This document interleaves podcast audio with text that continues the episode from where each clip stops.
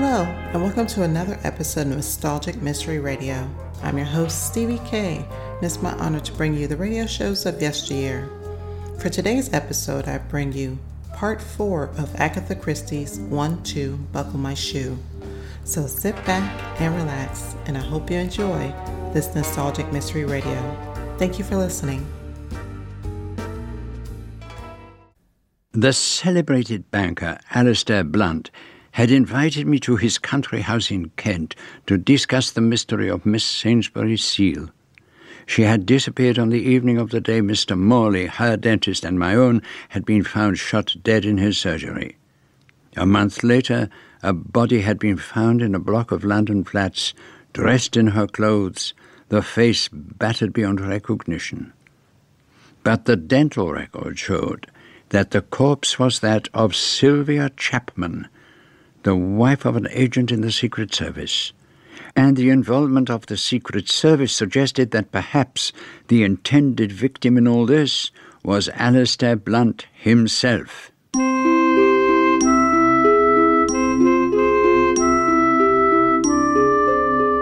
John Moffat as Hercule Poirot and Philip Jackson as Chief Inspector Japp in Agatha Christie's 1 2 Buckle My Shoe.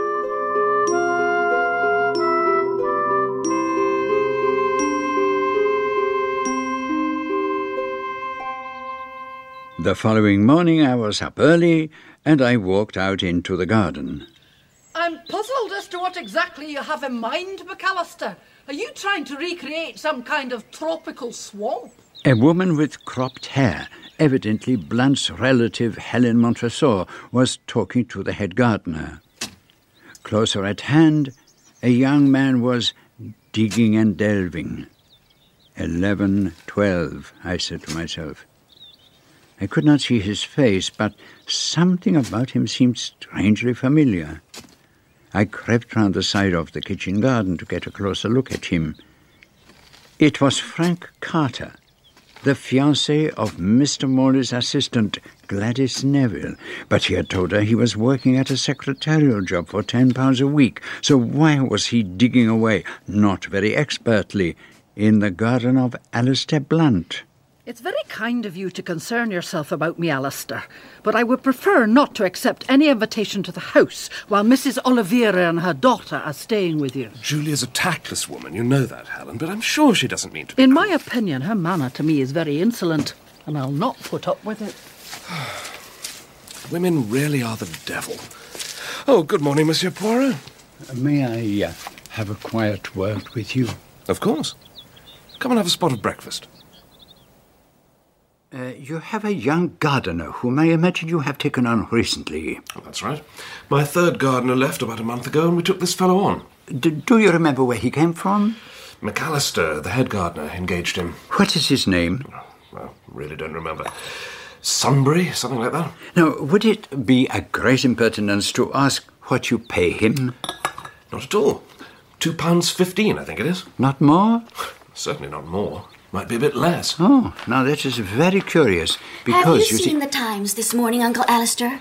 A lot of people seem to be out for your blood. You mustn't believe what you read in the papers, Jane. Archerton has the wildest ideas about finance. If the government let him have his way, England would be bankrupt within a week. Don't you ever want to try anything new? Not unless it's an improvement on the old. But how can you tell if you don't give new ideas a chance? All the waste and inequality and unfairness.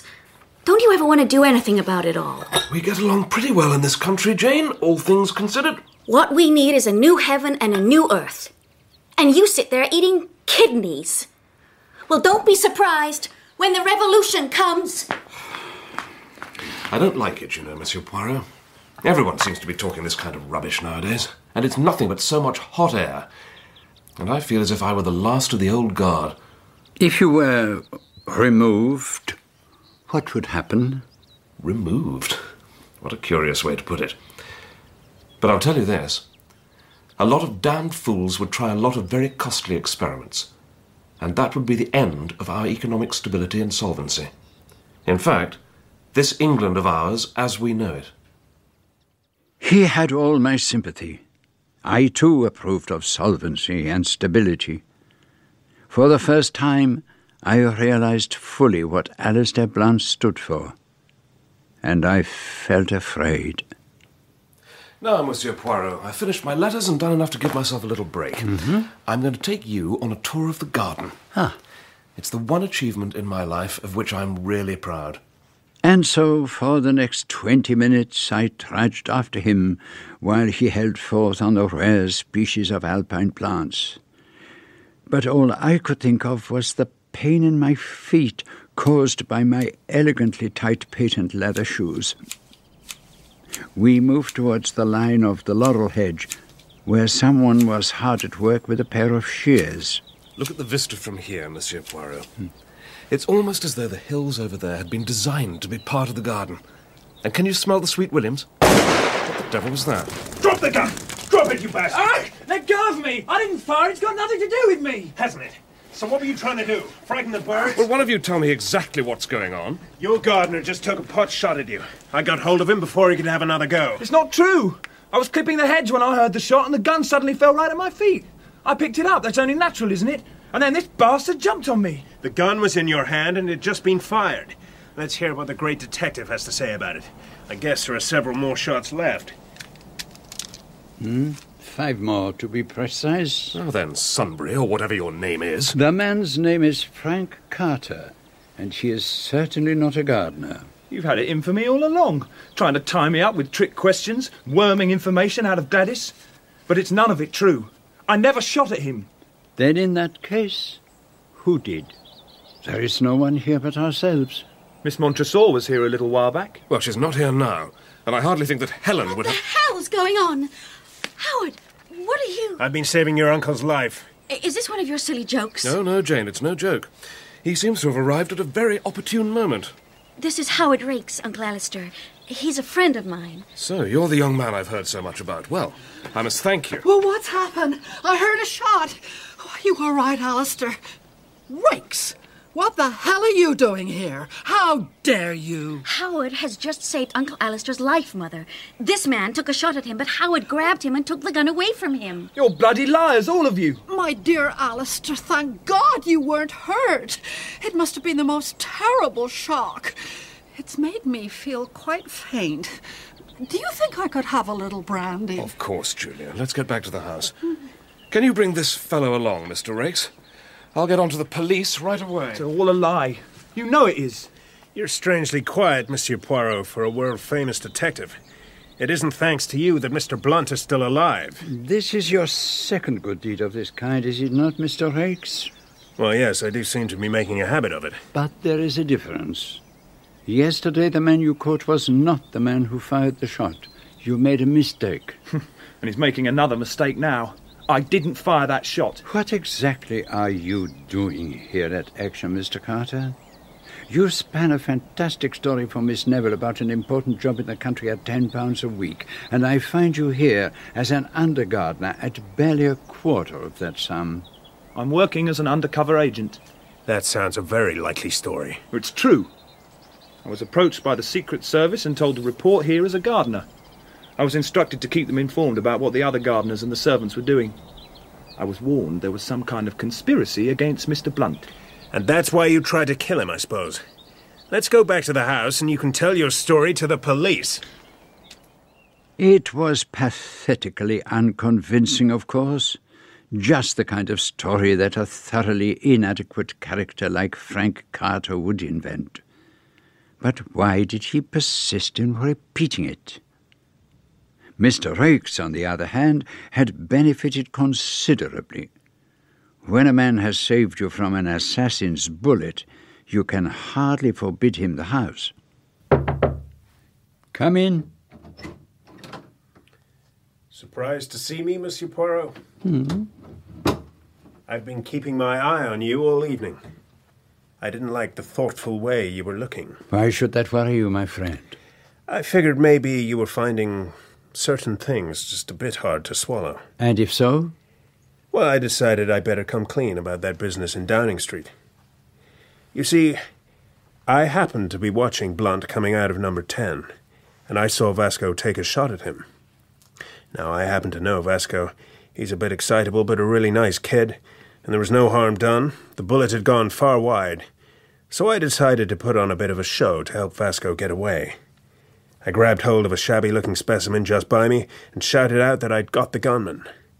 But the cops were too smart. They were on to Vasco like a flash. That's how it was. And today? That was different. Carter was the only man on the spot, and he'd got the pistol in his hand. You were very concerned to preserve Mr. Blunt from harm? I suppose it must seem a bit strange after all the things I've said about him. I think Blunt is a guy who ought to be put down in the interest of progress and humanity. Oh, he's a nice enough old boy in his way. But the moment I see someone aiming a gun at him, I jump in and interfere. Just goes to show how illogical the human animal is. I just thought I'd come along and explain how things were.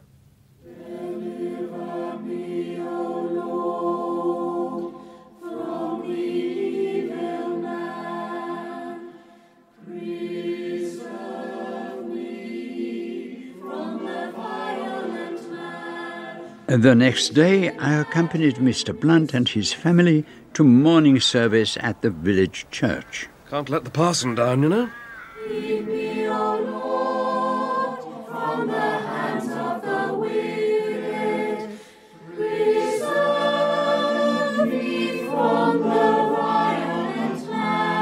I listened to the words of the psalm the choir was singing, and suddenly it was as if the scales had fallen from my eyes.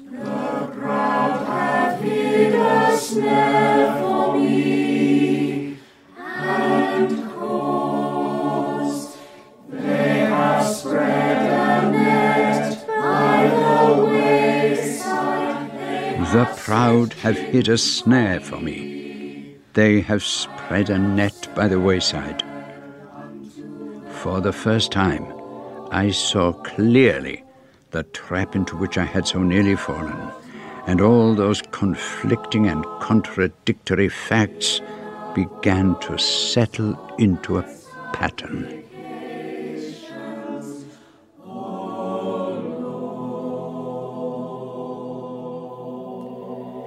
The text for my sermon this morning is taken from the first book of Samuel, chapter 15. For rebellion is as the sin of witchcraft, and stubbornness is as iniquity and idolatry. Because thou hast rejected the word of the Lord, he hath also rejected thee from being king.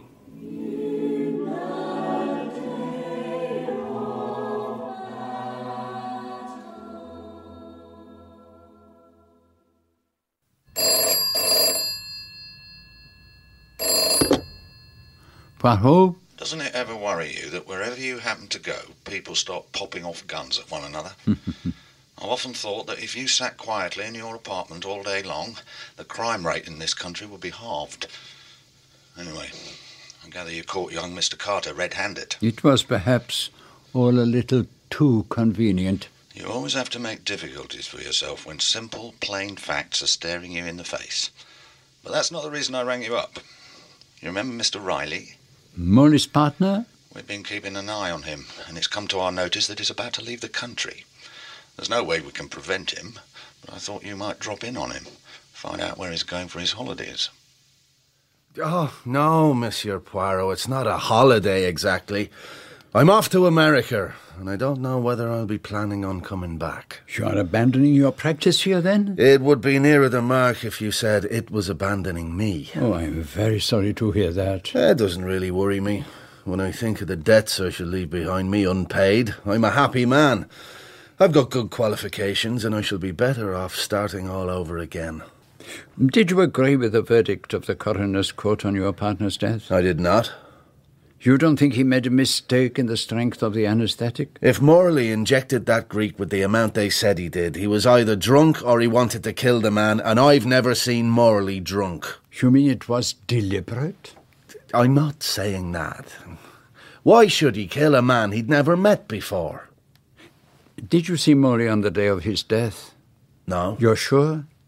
Well, I'd not say that, but I don't remember. You did not perhaps go up to his room about 11.35 when he had a patient there? You're quite right, I did. Uh, there was a technical query about some instruments he'd ordered, but I was only there for a moment. There is something I always intended to ask you.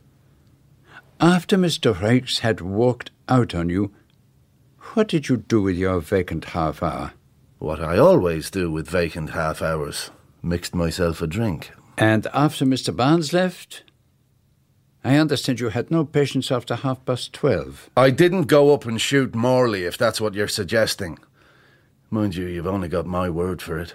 But if you think that's why I'm off to America, you've got another thing coming. I'll show you the stack of unpaid bills if you don't believe me. Reilly had been Mr. Barnes's principal suspect, the key figure in the conspiracy against Alistair Blunt, but I found it difficult to imagine him in that role. The case still hinged, to my mind, on the enigmatic figure of Miss Sainsbury Seale. Japp had managed to trace a woman who was an old friend of hers, a Mrs. Adams, who lived in a quiet road just off Hampstead Heath. I cannot tell you what a relief it was to hear it wasn't May Mabelle's body they found in that trunk. A case of mistaken identity was what they said. Some poor woman called Sylvia Chapman. Now, you knew Miss Sainsbury Seale when she was in India, did you not? Uh, do you know whether she was acquainted with Mr. Alistair Blunt or his wife while they were out there? Mr. Blunt, the famous banker, do you mean? Mm-hmm. I remember he stayed with the Viceroy. But I'm sure if Mabelle had met him, she would certainly have told me. I'm afraid one does usually mention the important people. We're all such snobs and name droppers at heart. but she never spoke of the Blunts, Mrs. Blunt in particular. Well, she was a millionairess, wasn't she? Who'd been married to some Italian prince. I don't believe Mabelle ever knew anybody like that. Her friends were all very ordinary people like me. Oh, madame. She knew a lot of people who were involved with the missions, of course. She was so concerned over her good works, Monsieur Poirot, but she found it harder and harder to get subscriptions out of people, what with the rises in income tax and all that. I remember she said to me once, When one knows what money can do, the wonderful good you can accomplish with it, well, really, I feel I could commit a crime to get hold of it. That shows how strongly she felt, doesn't it, Monsieur Poirot? When did she say that? Do you remember, madame? Oh, must have been about three months ago. I do so wish I knew what had become of her. I feel sure she must have lost her memory, don't you? You know, I'm beginning to wonder if I've been wrong about this. If Mabelle really felt that strongly about raising money for her missions, do you think she could have been in some racket with Amberiotis after all? They came on the same boat from India. They lunched together at the Savoy. But raising money is one thing. Participating in extortion is quite another. Surely it would be completely out of character. Yes, but what is her character? On the one hand, we have this rather dotty lady whose life revolved around play acting and elocution lessons and good works. And on the other, we have a woman who appears to have murdered Sylvia Chapman in cold blood, battered her face in, and left her in a trunk to rot. Do you think we could be dealing with some kind of split personality? Is Miss Sainsbury Seale really a female Jekyll and Hyde? I walked home by way of Regent's Park, turning over in my mind the possibilities suggested by what Japp had said. Were there, in fact, two Miss Sainsbury Seales? By the water, a couple were sitting together beneath a tree, Jane Oliveira and Howard Raikes. Why, Monsieur Poirot, you do turn up in the most unexpected places. Rather like a jack in the box. I trust I do not intrude. Oh, no. That's rather a matter of opinion. Be quiet, Howard. You need to learn manners. What's the good of manners? They won't save the world. You'll find they kind of help the world along. I can get by because I'm rich and moderately good looking, but. I'm in no mood for small talk, Jane. I guess I'll take myself off. Goodbye, Monsieur Poirot. Goodbye, Mr. Raikes. Oh, alas, mademoiselle, the proverb is true. When you are courting, two is company, but three is too much, n'est-ce pas? Courting. What a word. Thirteen, fourteen maids are courting. What's that? Oh, just a silly nursery rhyme that keeps coming into my head. Monsieur Poirot, I want to apologize to you. I thought you'd wormed your way in with my uncle so that you could come down to Exham to spy on Howard. But after you'd gone, Uncle told me that he'd invited you there because he wanted you to clear up the mystery of this Sainsbury Seale woman. Is that right? Yes, mademoiselle, it is. So I'm sorry for what I said that evening. I really thought you'd got it in for Howard because of his politics. Even if it were true, I was an excellent witness to the fact that Mr. Raikes bravely saved your uncle's life by springing upon his assailant and preventing him from firing another shot. You've got a funny way of putting things, Monsieur Poirot. I can never be certain whether you're serious or not. At the moment, I am very serious, Miss Oliveira. Have you found that woman my uncle wanted to know about? Let us say that I know where she is. Is she dead? I have not said so. She's alive, then. I have not said that either. She's got to be one or the other, surely. Actually, it is not so simple. I think you just like making things difficult. Hmm. It has been said of me, mademoiselle. Howard wants me to marry him. At once. Without letting anyone know. He says it's the only way I'll ever do it. What do you think, Monsieur Poirot? Why ask me to advise you? What kind of advice do you think I'd get from the others? Mother would scream the place down. Uncle Alistair would tell me that Howard was an odd fish and that there was no sense in rushing things. And your friends? I haven't got any friends. Howard's the only real person I've ever met. Even so. Why me? Because you've got a queer look on your face. As though you were sorry for something. Isn't it funny? It's a warm, sunny day, and suddenly I feel cold. I thought I'd just pop in to tell you what a blooming marvel you are. How do you do it? Will you perhaps take some refreshment? A little whiskey, maybe? A whiskey would go down very well, thanks. Here we have a lovely, straightforward case of suicide, but HB says it's murder, and damn it all, it is murder. So you agree at last? Well, nobody can say I'm pig headed.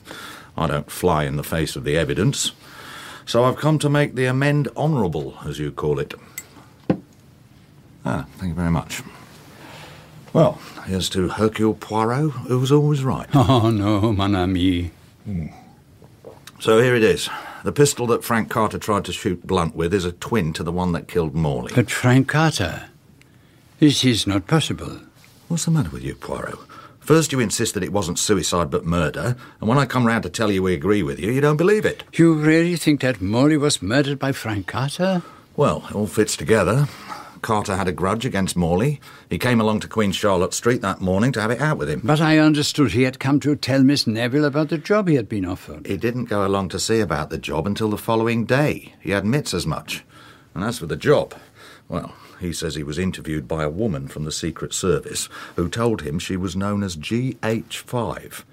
She had red hair and a lot of makeup, and the light was rather dim, I ask you. Pure Phillips Oppenheim. Uh, hmm. Yes, George. Miss Neville? Yes, I will see her. Show her in in uh, five minutes, if you will. In that case, I'm off. I don't really need hysterical young ladies at the moment. I'll let myself out the back way.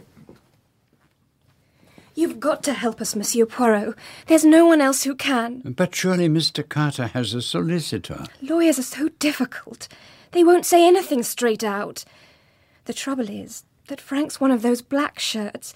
You know, the people who march about with banners and who do those silly salutes. And they work up young men like Frank and goad them on to do stupid things. And they think they're being so wonderful and patriotic. And you think he may have been egged on to shoot at Mr. Blunt? He swears he never did and that he'd never even seen the pistol before. And now they're saying he killed poor Mr. Morley, but he couldn't have done. Even so, he did not tell the truth. He did not come round to tell you about his new job that morning. So what was he doing there? To tell you the truth, I think he'd been drinking, and he wanted to have it out with Mr. Morley. Of course it was foolish of him, but I know he isn't a murderer. You've got to help us. If only I could feel that you were on our side. But I could be on no one's side. I could be only on the side of truth. And the following morning there came a letter. A letter from Morley's housemaid, Agnes Fletcher. Hoping as you will forgive me for troubling you, but I'm very worried and don't know what to do. I know that perhaps I ought to have told something, but as they said the master had shot himself, I thought it was all right, and I wouldn't have liked to get Miss Neville's young man into trouble. Never really thought for a moment that he'd done it, but now I see that he's been took up for shooting at a gentleman in the country. Perhaps he isn't quite all there, and I ought to say what I saw.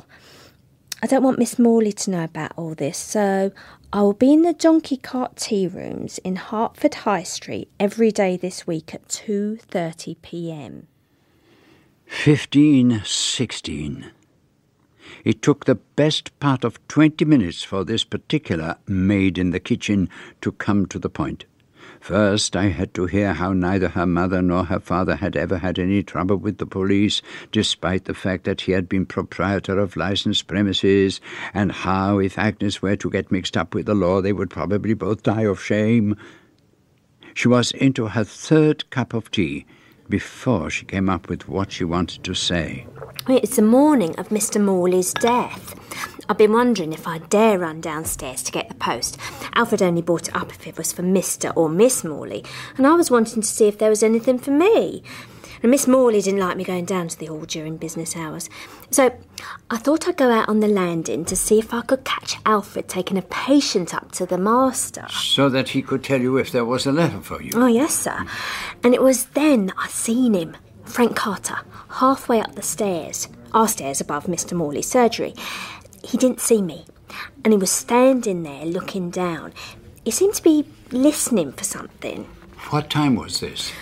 Oh, he must have been getting on for half past twelve, and well, I was wondering whether I should tell him that Miss Neville had gone away for the day when he suddenly seemed to make up his mind and he went down the stairs very quick and went along the passage to the master's surgery and well, I thought to myself, Mr. Morley won't like this at all. And I thought there might be a row. And then, of course, afterwards, when I heard the master had shot himself, it was so awful that it drove everything out of my head. But later you decided to keep quiet about it. Well, like I said, sir, I didn't want to get into trouble with the police. But when I read in the papers that he'd been arrested, I thought he might be one of those madmen who go around killing people, and that perhaps he did shoot the master after all.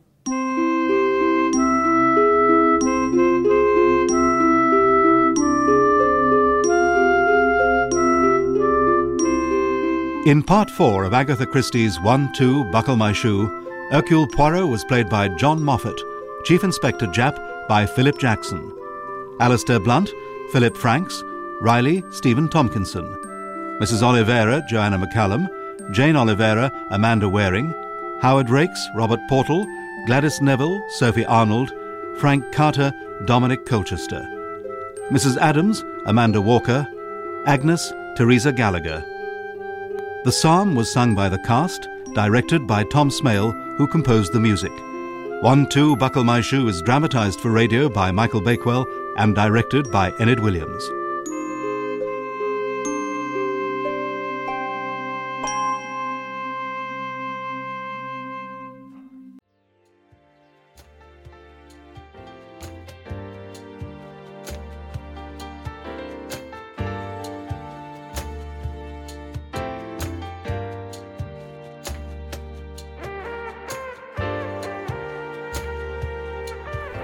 Been a Nostalgic Mystery Radio presentation.